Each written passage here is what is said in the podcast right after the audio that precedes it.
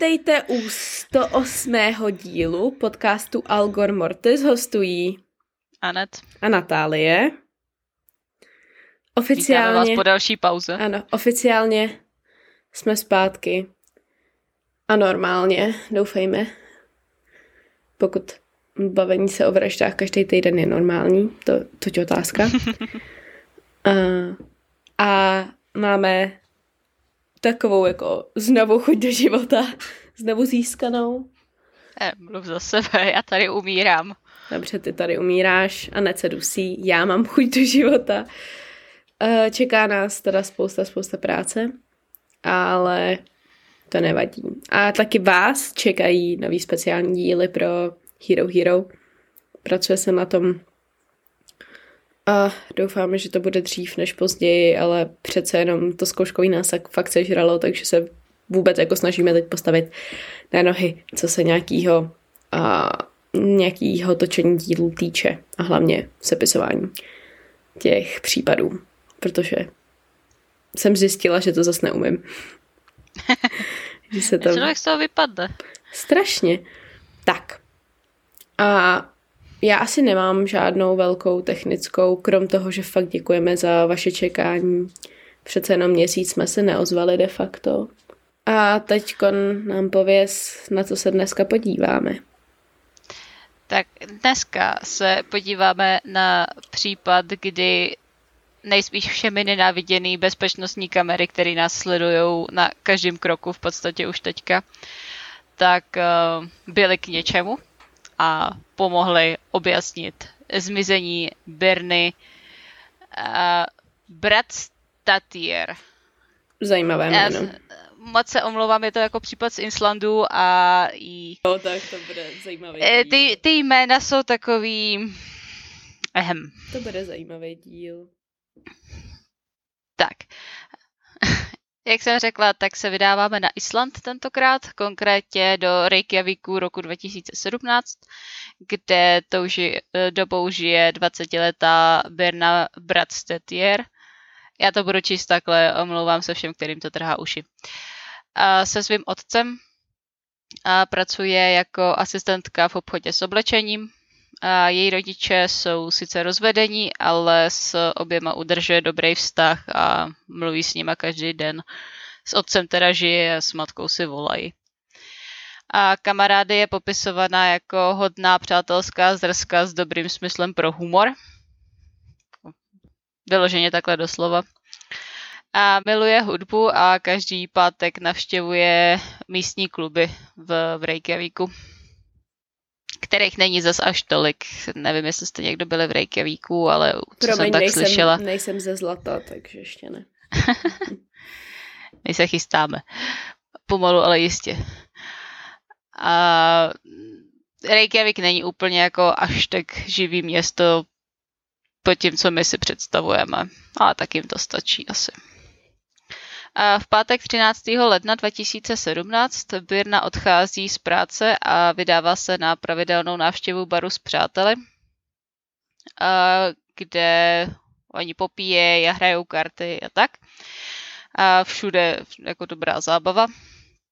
A brzo potom se přesouvají do nočního klubu v centru města, kterýho název si fakt nepamatuju a aniž bych ho asi neuměla vyslovit ale je to jeden z nejznámějších nočních klubů, který v Reykjavíku jsou a vystupují tam i jako místní kapely, i takový slavnější z jiných částí světa tak. Mm-hmm. Je takový hodně, hodně prestižní. A kolem druhé ráno začínají být její přátelé unavení a chtějí odejít, ale Birna je v hodně dobrý náladě, jako tancuje tam na pódiu a tak a unavená není, tak se rozhoduje v tom klubu ještě zůstat. A ty její přátelé teda odchází a ona tam vydrží až do zavíračky v pět ráno. Potom se teda rozhodne, že už je asi na čase vrátit se domů a trochu se vyspat. Mm-hmm. A po cestě si koupí pizzu a vydává se domů přes takovou hodně dobře osvícenou ulici, kde ji právě zachycují kamery Uh, vzhledem k tomu, že měla, jela party do pěti hodin do rána, tak se tak trochu motá, je to na tom záznamu vidět. A omylem tam drcne do nějakého dalšího člověka, ne jako nic, nic velkého, prostě jenom tak do něj šťouchne. Ten, ten cápek se na ní tak podívá, jakože mm, ožralý mladý a nic jiného se jako nestane. A na dalším záznamu je vidět, jaký z kapsy vypadnou mince, jak je tam sbírá tak jako velice pomalu, jej to úplně moc nejde.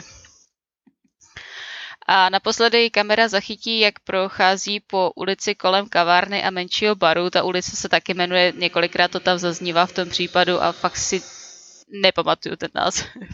A v 5.25, kdy je na těch kamerách viděná naposledy a následně potom mizí. Nejenom z kamer, ale všeobecně. Mm-hmm. To, znělo, bl- to znělo blbě. Prostě mizí. A když se druhý den neukáže v práci, tak její dlouholetá kamarádka a spolupracovnice Maria se jí snaží dovolat, protože je velice neobvyklý, aby nepřišla do práce, aniž by předtím dala vědět. Ale nedovolá se jí a ten hovor padá rovnou do schránky, což je další netypická věc pro Birnu, že by měla vypnutý telefon. A Maria teda volá jednomu z Berniných kamarádů, se kterými byla noc předtím, nebo kamarádce, se kterou byla noc předtím.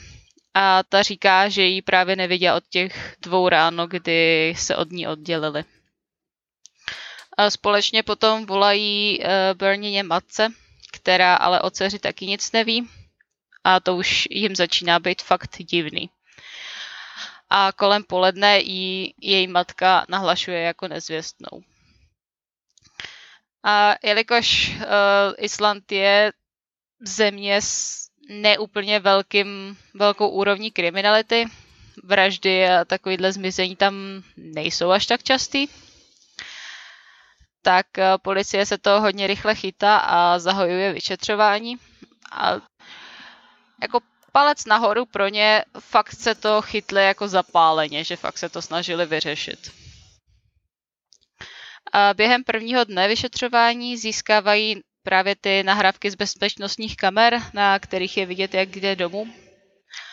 A podle GPSky v jejím mobilu zjistí, že poslední místo, kde se její telefon připojil k těm mobilním věžím, nebo jak se tomu říká, a, tak se připojil v průmyslové oblasti asi 6 mil od Reykjavíku.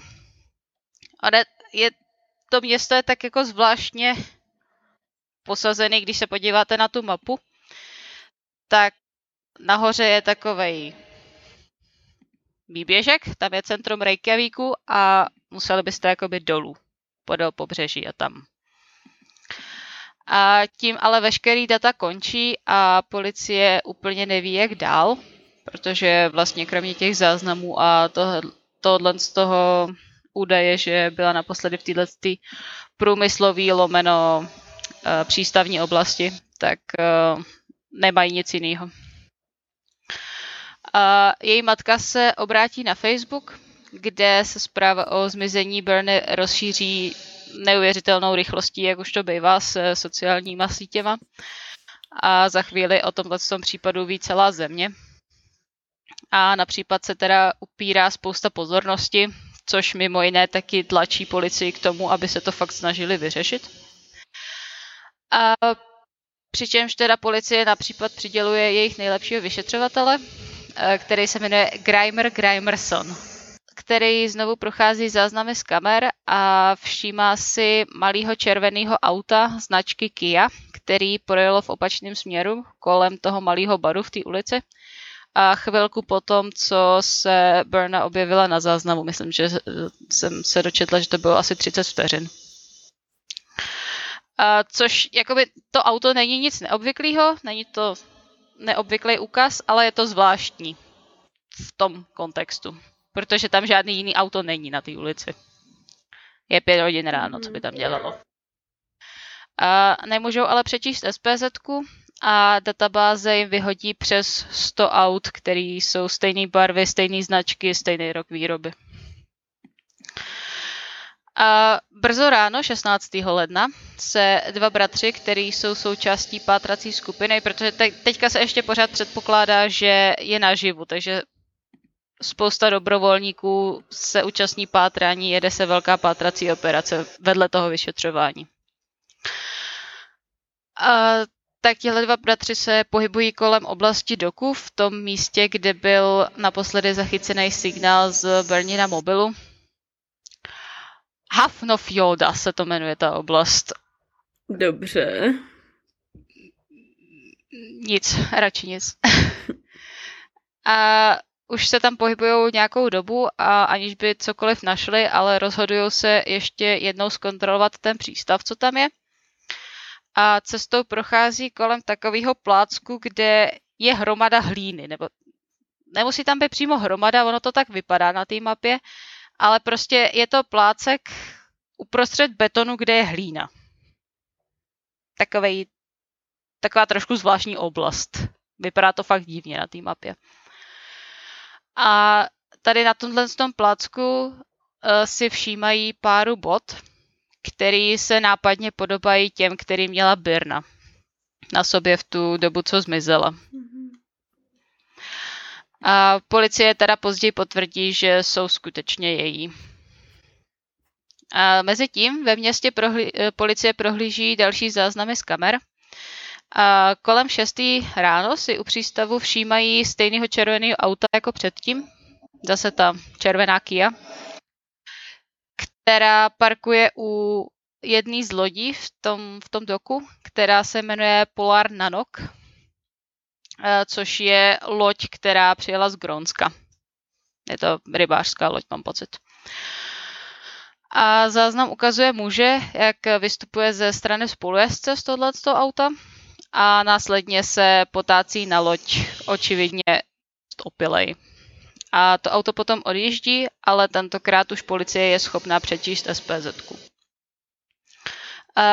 Tohleto auto potom vystupují až do místní půjčovny aut a tam zjistí, že tohleto konkrétní auto půjčili jednomu z námořníků právě na Polar Nanok.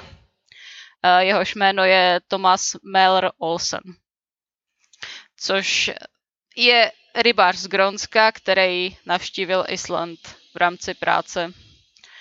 A je to takový dost nezajímavý člověk, kromě jediného záznamu v rejstříku, který má za nákup hašiše.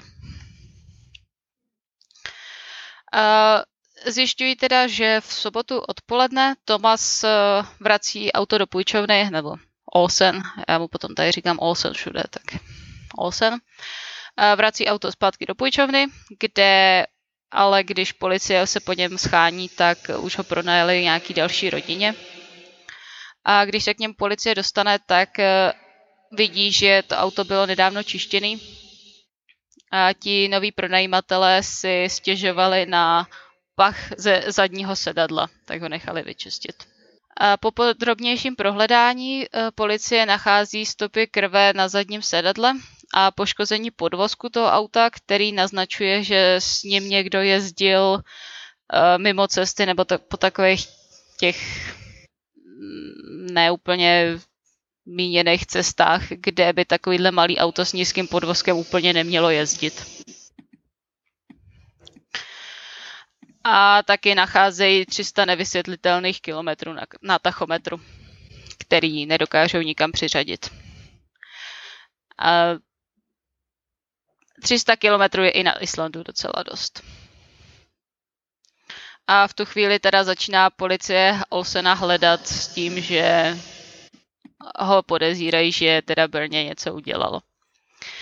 A problém je, že loď, na který byl, ten Polar uh, Nanok, tak už odplula a nachází se asi 100 kilometrů v gronských vodách.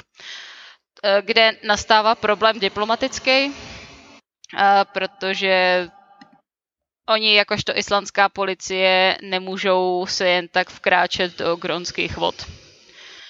A je to gronský občan na gronský lodi v gronských vodách. Mm-hmm. Problém. A islandská policie se teda obrací na kolegy v Grónsku, protože sami s tím úplně jako nic udělat nemůžou. A na palubě lodi se ale zatím šíří drby o tomhle tom červeném autu. A údajně, když Olsen o tomhle autě slyší, nebo slyší ty drby, tak úplně zbledne a spanikaří natolik, že mu musí dát sedativa.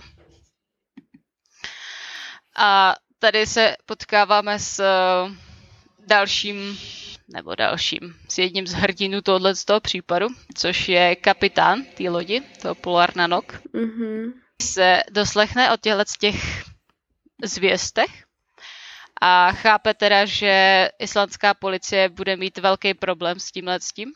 On teda oznámí posádce, že loď má poruchu motoru a obrátí zpátky k Islandu tomu přístavu, ze kterého vypluli. Mm-hmm. A následně vypíná wi takže nikdo na palubě nemá o případu informace. A jen co se na, ta loď dostane zpátky do vod Islandu, tak na palubu nabíhá šest členů takzvaný Viking Squad, což je nejlepší zásahová jednotka islandské policie. A opět jsme u toho, že prostě tyhle ty jednotky se nazývají zvláštně, ale Viking Squad se mi líbí. A, a Olsena zatýká. Plus s ním zatýká i jeho kamaráda Nikolaje, který s ním byl tu noc v autě. To je ten, co vystoupil z toho auta na, na tom záznamu. Mm-hmm. A mezi tím přicházejí výsledky DNA a ta krev v autě skutečně patří Berně. A Olsen i Nikolaj popírají, že by cokoliv udělali.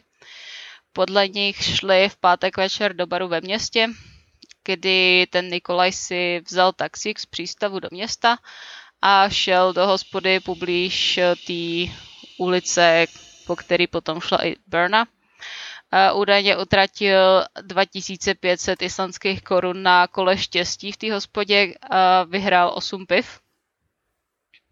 Super. A když se k němu teda přidá Olsen potom s tím, on tam pak přijíždí s tím, s tím půjčeným autem, tak uh, Nikolaj už je notně opilej. A spolu jdou potom do dalšího baru a potom se jedou projet. Což je výborný nápad, když jste oba bože.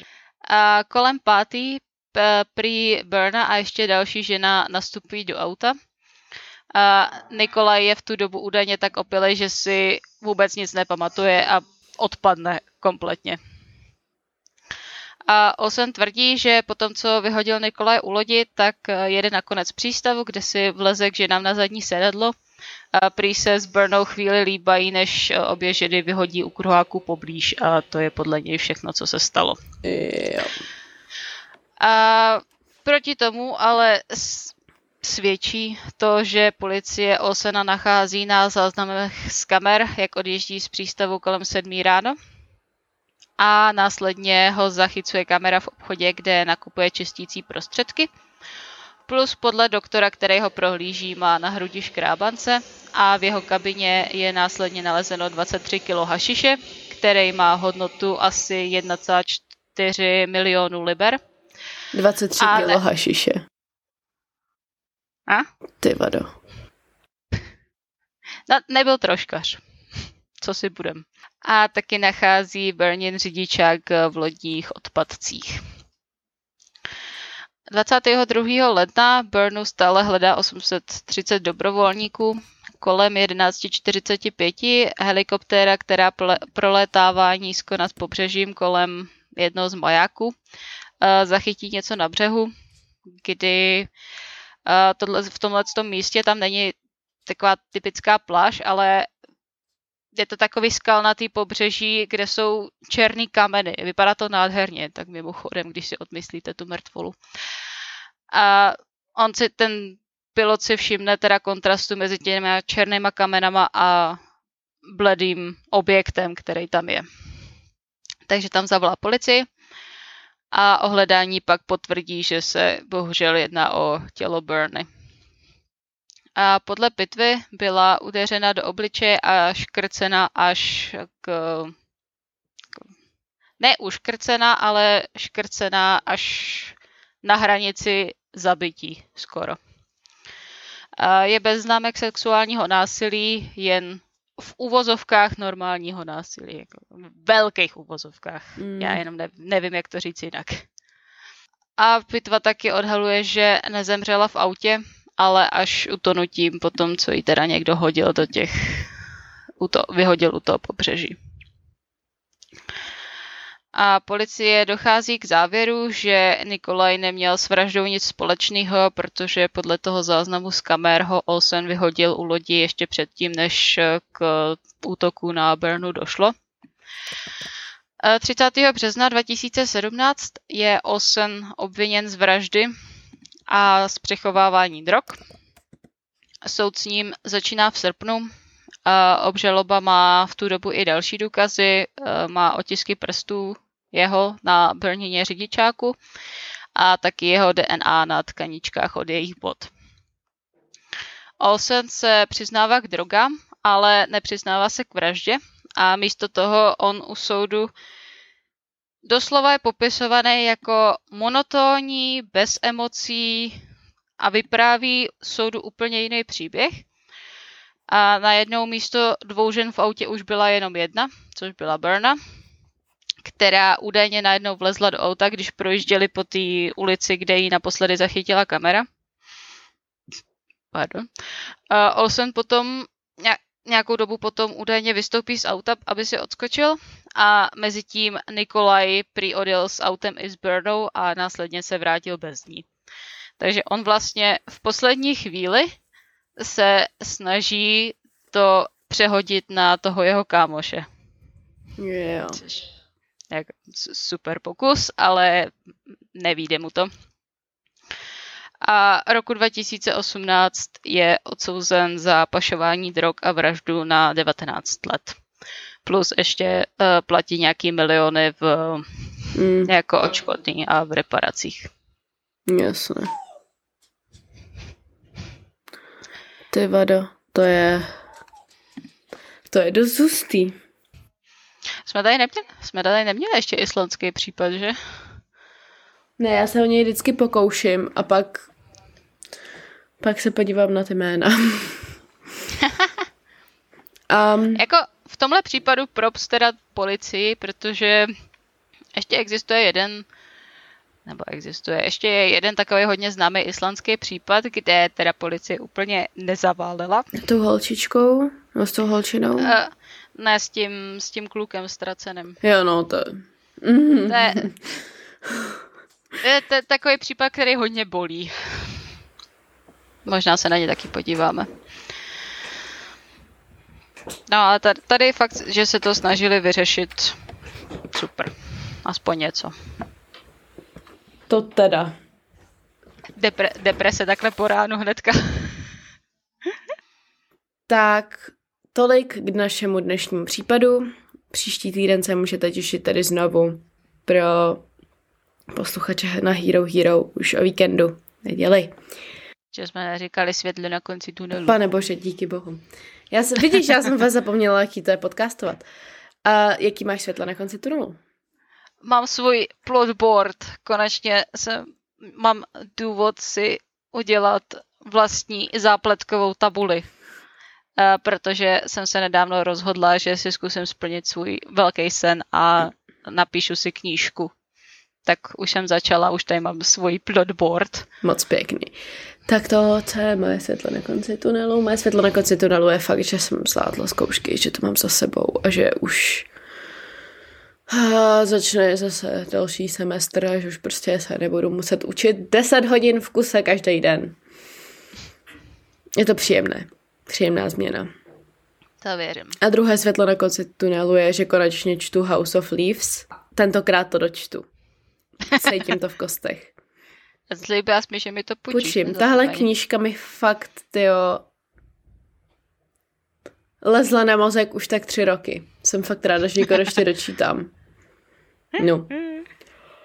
A teď už to je všechno. Já si dozvímu. Teď už to je všechno. Tímto se tady s vámi loučíme a při troši štěstí se uslyšíme příští týden znovu. Tak tedy ahoj. Zdar.